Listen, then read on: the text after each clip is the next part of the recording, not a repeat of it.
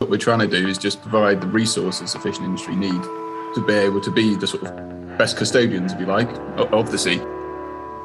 We either provide skips or dumpy bags in harbours and do regular collections, and it's kept literally as simple as that on the ground. We have the ability now and the expertise to pull off a nationwide recycling scheme.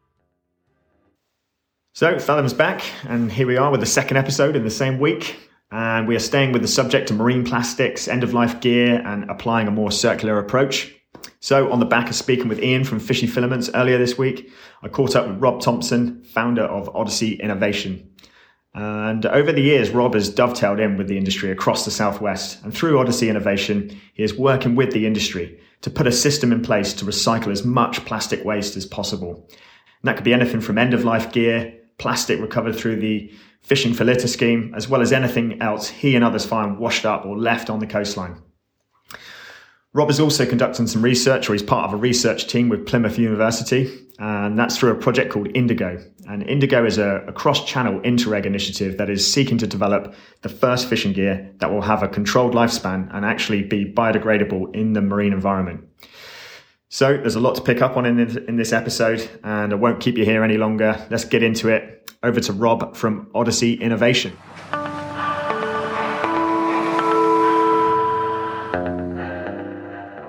First of all, I'll just welcome you on. We're in a second series of Fathom at the moment, and uh, we've done a lot last year, but uh, this year I think we've almost had entirely new guests onto the podcast. So it's good to have you on, Rob. But maybe before we get started, if people haven't haven't heard about you before, I'm sure most have in some sense or another. Maybe just give us a really quick intro into into Odyssey Innovation and where did you originally sort of intervene with the fishing fishing world, fishing community? Yeah, so I started in in um, 2014. That's when I first became aware, really, of the marine plastic issue. That's when it first kind of had an impact on me, I suppose. Um, and that was through my uh, hobby, which was diving. And um, I was trying to find a, a, way of cleaning up one cave originally over at Lansallos, um, which seemed to have a real problem with marine plastic. And through that, we ended up setting up a volunteer dive group and it was all around recovery of marine plastic from shorelines, from reefs, from wrecks, those kind of thing. I became frustrated at not being able to recycle this stuff, at finding all this waste. And um, I love the idea of treating waste as a resource, you know, especially coming from Cornwall. We're used to stuff washing up on our shores and seeing value in it. Um, and I didn't like the idea of sending it all to landfill. So I started originally just looking for recycling routes, realized that there wasn't really anything happening, and thought I would try and start establishing some routes ourselves for um, getting this waste back into the economy somehow. I realized very quickly that to do that, you need scale to create viable recycling routes. And I engaged some other NGOs and individuals to kind of recycle their material as well. So originally, it was very much a kind of beach clean, marine recovery focus. And once we'd sort of spent several months accumulating this stuff, we did realize that a fair percentage of it was fishing industry related. So I had to then try and find alternative recycling routes for, for that material because there wasn't anywhere in the UK capable of processing um, that waste. And again, then I was into creating a whole new recycling route just for that particular material types, the nets and ropes, and needed scale. So our original outreach with the fishing community was purely around trying to increase our volumes and scalability to create a recycling route. And very quickly, once we started working with them, I was surprised to begin with that there wasn't already port reception facilities in place in harbours. To me, there should have been um, sustainable recycling options for the last 20 or 30 years. There hasn't been anything. And it quickly dawned on me that that's probably the most valuable part of my work was actually being able to offer free recycling to the fishing community. They were massively lacking options to be sustainable when it came to dealing with the, the waste generated from fishing. Like, like you say, you've been around since 2014, and I've been aware of your work for a few years and uh, seen some announcements through Seafish and Morrison's and people like that getting involved and investing in this. So it's really positive to see that, that the momentum's there. And, and I think you're right. It's you know there's there's other schemes or projects in fishing like fishing for litter you know in terms of recovering plastics from sea but it's that next step is what do we do with that plastic? What do we do with that that waste from sea? And that infrastructure is so vital i suppose in ports. At the end of the day coming coming back in from a long trip is the last thing you're thinking about probably is, is what to do with that sort of stuff. So having facilities there that are easy and accessible that's the way it's going to get sort of integrated within the industry and, and sort of essentially part of the, the supply chain as, as much as landing fish if you bringing in plastics waste at sea. It's where's the next supply chain for that? Yeah, um, definitely. Um, I mean, um, you mentioned things like the Fishing for Litter scheme, excellent scheme. Predominant focus, obviously, on recovery rather than recycling. We have worked with them on a kind of small scale um, with their reps on the ground. If they've had recyclable material come in, they've contacted us to sort of say, "Would you like to be able to take this?" They've kind of got the recovery side covered, and they are overcoming one of those hurdles. That what do you do if you're a fisherman? You recover gear. What you're going to do when it comes in? Are you just then creating a cost burden for yourself if you're recovering somebody else's gear that's been lost before, or just general post-consumer plastic waste that's floating around in the ocean. So they're removing the cost barriers when it comes to recovery, and we're removing the cost barriers, I suppose, when it comes to recycling. So it's two things that can work hand in hand quite nicely, really. I suppose, in a way, through both those schemes, what we're trying to do is just provide the resources the fishing industry need to be able to be the sort of best custodians, if you like, of the sea. Um, they're in the perfect position to do it. They have a vested interest in protecting the oceans. Uh, it's a generational trade that's passed on and passed on, and they want to be protecting it for future generations as well. So it's completely in their interest. It's been a challenge getting to that point because uh, part of the reason these schemes haven't really been operational before was because most of the fishing gear that we're recycling is actually incredibly low value. So, um, usually, to run a recycling scheme, you need to be able to make profit somehow, and if you can't, it doesn't happen. And that's why these resources haven't been in place previously. We've come from a slightly different approach. I'm coming from a conservation background, and I can see the intrinsic value of recycling. You know, recycling for the sake of recycling, providing that resource. That's the valuable bit. And then overcoming the cost burdens is just something we've got to kind of think outside the box on. So obviously things like the circular economy have an element in that. And um, you mentioned Morrison's before; they've been a sponsor of ours in the past. Um, I've had to self finance at times as well when we haven't had sponsorship. We try and keep it as two separate sort of business models. So the actual net regeneration scheme, the recycling is um, kept in a way separate from the innovation, even though that is a key part in it. To, to make that more sustainable, what I've ended up doing is working with lots of different potential stakeholders. The circular economy as a whole relies on a lot of collaboration. It's a lot of work to sort of juggle all those kind of working relationships. But um, by bringing on board other partners that are also interested in potentially utilizing that waste in the future, we're able to create a more sustainable business model rather than just being purely reliant on our own innovation and just recycling one waste stream. We, we do have our own products we've been developing, like kayaks, surfing hand planes. We're doing some litter bins, grip bins, recycling bins, all these kind of things as well. But I didn't want the scheme to be 100% reliant on those different things being a success. At the end of the day, the really valuable part of what we do is this work within the fishing community. So I wouldn't want that to be reliant on me coming up with a new product and it not being successful. um, so by sort of spreading the kind of risk in that way, it helps with this scheme being more sustainable. With the Welsh government, they've helped us sort of expand. So we're doing a 12 month pilot project, which was originally more looking at material flows. What waste is there out there? How can we get that into recycling routes? and what does that look like? I took the opportunity of actually using that to just go ahead and create those recycling routes. Um, it's the best way we can kind of prove that evidence, really, because uh, until you get up and running, it's very difficult to actually know what material we're getting through from harbours because quite often there's a stockpile of waste that's um, a sort of legacy that's been around for quite a long time. So until you've been working the harbour for several months and you're starting to get those regular material flows through, that's when you get a true idea of how much waste is, is coming from the fishing sector. And um, obviously, from then, you can look at the various recycling routes. To do that, we have um, a partnership with Exeter City Council in the MRF facility, and we've got a site, an area there on the site designated just for beach cleaning waste and fishing industry waste. So everything goes in. Um, we get all the data from the weighbridge as stuff goes in as well. So we're starting to get some uh, nice data sets coming through too of what materials out there. Everything is separated out. The, the from the gill nets, from the ropes, from the rigid plastics. We also get quite a lot of rigids from the uh, fishing sector, and everything is then baled, which minimises our transportation costs of forwarding it on to recyclers. And whatever we can recycle ourselves in house, we recycle as well. So we've got our own sort of shredders and granulators. For us, and another sort of important part of the service we offer is being able to recycle as much as we possibly can from the fishing industry. To me, that's the only way you can really be sustainable when it comes to working with the fishing sector. Um, and it's the same way your normal recycling works. So your household waste recycling, they're going to be taking everything that's recyclable that they can get into recycling routes viably from you. Some things they're going to be losing money on. So the glass has zero value, the aluminium, they're going to have a much, much higher value, the plastic somewhere in between.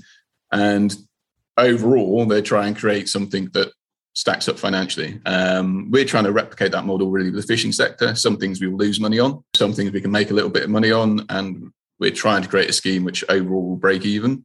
And then where we need the assistance really is outreach into new regions to put port infrastructure in place. Also, sort of transportation costs for more remote locations. So at the moment, our predominant work is in and around the southwest, and we can do collections and recycle for free anywhere in that sort of region. Um, but we are engaging with other partners now around the UK. We've recently rolled out a scheme right the way up through the coast of Wales.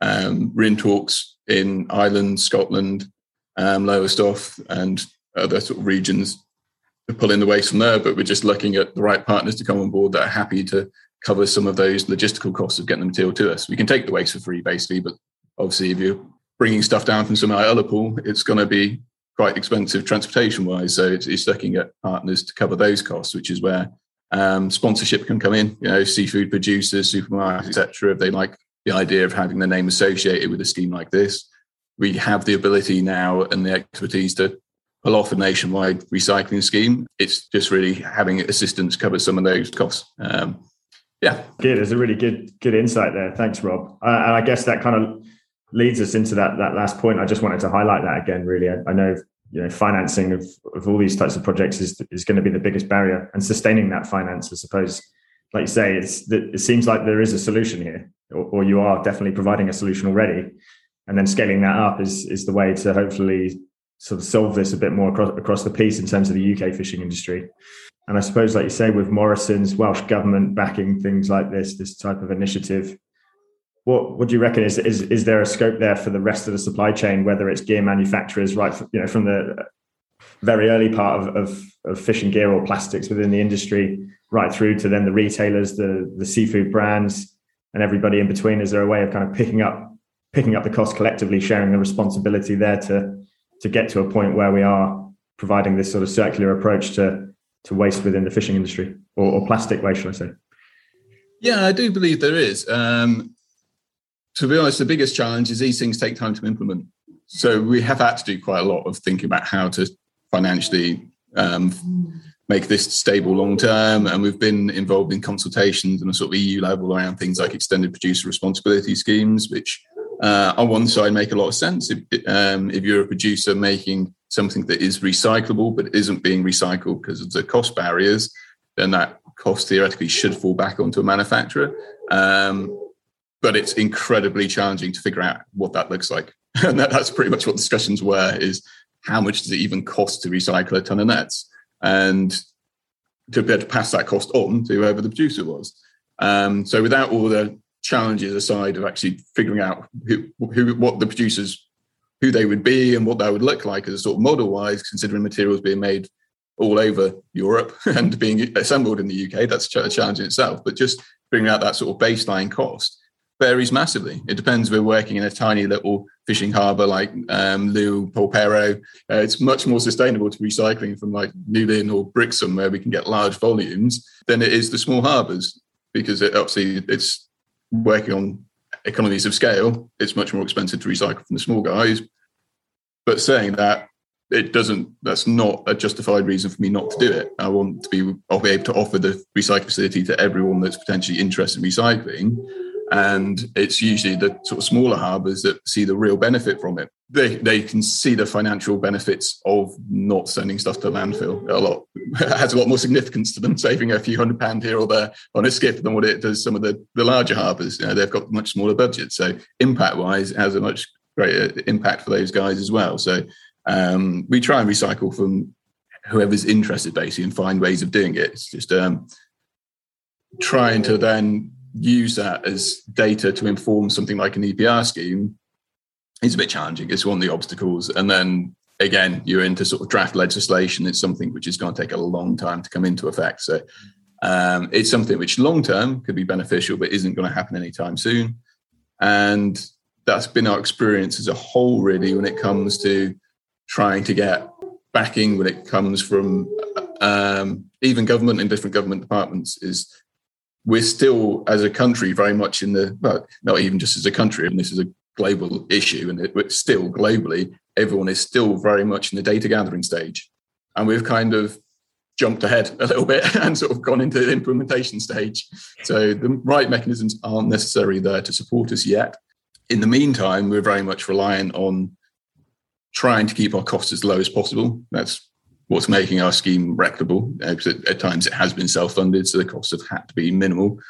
And looking at what other sectors could benefit from this, you know, is uh, um, seafood producers, supermarkets, etc., that would like to be associated with such a scheme and would be willing to sort of help us out until we can find those kind of longer term solutions. Um, because it does definitely have a sort of added benefit when it comes through to the consumers because they're so much more aware now of these issues and being able to um, have something in place where the fishermen can be sort of proud of what they're doing and be able to sort of really show their best practice within the fishing sector, I think is really valuable for regaining uh, consumer confidence.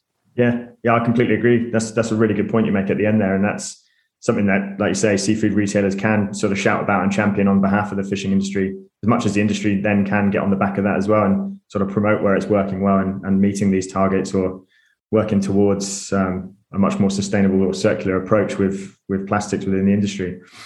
Just sort of going off piste a little bit, but I know you said you, you do some work, obviously research with Plymouth University as well as mm-hmm. part of this work or part of this project.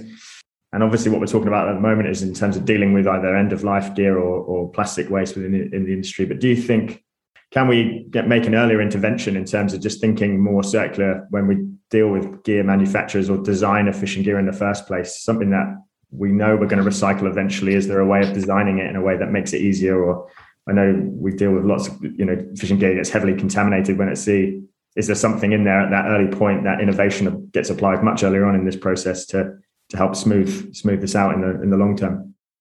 I think so. Um, it's discussions that's been happening a lot with Plymouth University and a lot with my work with the Global Ghost Gear Initiative. And the Global Ghost Gear Initiative hasn't been so much around gear redesign, it's been more around traceability. So looking at sort of tracking systems for nets, helping fishermen better recover them, you know, pingers, these kind of things. The work with the university has been on a few different things. One of the key ones has been on the circular economy front is around the sort of life cycle analysis. So looking at the impacts of what we're doing, looking at all the recycling routes, looking at um, how we can sort of optimize and become more efficient when it comes to like things like CO2 reduction and do simple things like reverse logistics. So if we're sending lorries around the place, make sure it isn't going in one direction empty, that kind of thing. Simple impacts like that. Um, reducing volume of waste, so we're not transporting around as much air. We're also then on the other sort of side through our, our partnership with Plymouth University and the Indigo project. The Indigo project is a cross-channel collaboration, an Interreg funded one, um, looking at gear design and sustainability within the fishing sector. So that ranges from everything from the material flow data that we're getting from the harbours, that we're looking at what kind of um, volumes of waste we can get that we can bring through, um, through to um, gear redesign and the obstacles. So we've learned through some of the work we did with um, Seafish. Um, they pulled together a report on sort of the, the cost uh, analysis of dismantling nets. So basically spent some time dismantling trawl nets and looked at all the various components and the values of those different components and where they could be recycled. So you can kind of figure out where the cost barriers are. It does vary massively. So recycling a gill net is relatively straightforward because fishermen are quite often stripping out the, the net element and reusing the um, float and the lead line. So they're naturally segregating for us anyway. So it's relatively straightforward. When it comes to a trawl net, they don't necessarily have the incentive to do that. So dismantling a trawl net takes a lot more sort of input to begin with, um, without necessarily the reward. Part of the work we've been doing is looking at the, the nets and what could potentially be done. Is there a way to make them more dismantleable at the end of life? Is there material improvements that can be done? And part of the work from some of the French partners is um, they're working on sort of biomaterials, so looking at potentially creating a biodegradable gill net. What would that look like? How long would it take to degrade? Is it still going to be functioning as well as a normal gill net? Um, and what kind of recycling routes can we create for that? So there's quite a lot of work going on in the background to create that kind of longer term sustainability with the sort of recycling and gear use in mind. Yeah, that sounds good. Yeah, great to know that that sort of research is going on, or that sort of you know, early sort of thinking is is happening at the moment. Yeah, definitely. There is a lot of work happening in the background. It requires a lot of collaboration. It does require, uh, in my opinion, quite a lot of sort of hands-on trial and error work as well, uh, because you can theoretically model things as much as you like, but until you sort of get on the ground and start working with the fish community and physically seeing the obstacles that are there, that's when you can really start developing models that are going to sort of work outside of just the theoretical uh, modeling. But yeah, on the positive side, there is a lot of enthusiasm to make this work. You know, from the fishing sector especially, you know, they want to be able to be doing the right things. They are doing the right things. Everyone that we're engaged with is incredibly positive about the scheme and are, are proud of able to sort of take part in it. And we have regular outreach from the fishing community um, nationwide that want to have this scheme in place and want to sort of expand into their regions. If anything, the biggest challenge is how do I do that at times and finance it and if we can overcome those sort of challenges, that will be key in it. Um, but also, yeah, from a, a, sort of academic background, we have a lot of consultants sort of come through to us looking at again at this work around material flows with fishing gear and the circular economy. We're quite heavily involved in that, and um, obviously heavily involved with Plymouth University in their work around marine plastic as a whole and circularity. Um, so there is a lot of enthusiasm, a lot of drive out there. It's just takes a lot of collaboration, a lot of trial and error to create something viable. Yeah, yeah, I can totally appreciate that. Yeah, yeah, it's a big challenge, a huge challenge, like you say, and certainly not just uh, something local; it's global. So, and and it's never ending, and it feels like it's so urgent. Like the pressure's on constantly, isn't it, around this theme and subject, and and naturally and rightly so. But it's sort of putting a proper system in place, like you say. It's getting that supply chain there that makes sure it's actually viable, and what you're setting up is is for the long term, not just a, a quick fix. So I mean, what's key for us? I mean, it is it is a complex issue. There's a lot of stuff that has to go on the background to make it long term sustainable. But actually, on the ground, whatever we put in place is going to be very simple. At the end of the day, the fishermen have jobs to do, and they're out there and they're working incredibly hard in very hazardous environments, and it's not going to be the first thing on their mind. So, from an engagement point of view, whatever scheme we put in place, it's got to be very easy to be a part of. It's got to be free. Uh, there has to be that kind of incentive involved in it, in my opinion, and that's something we've been very focused on finding a way to be able to sort of make it free to the fishing industry.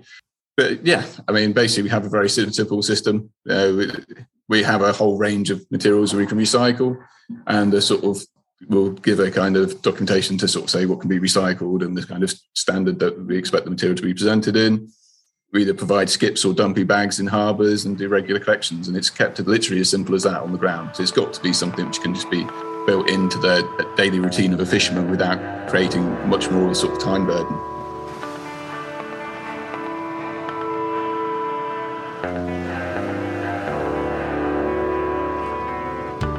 Fathom was brought to you by the Cornish Fish Producers Organisation and funded by the Seafarers Charity.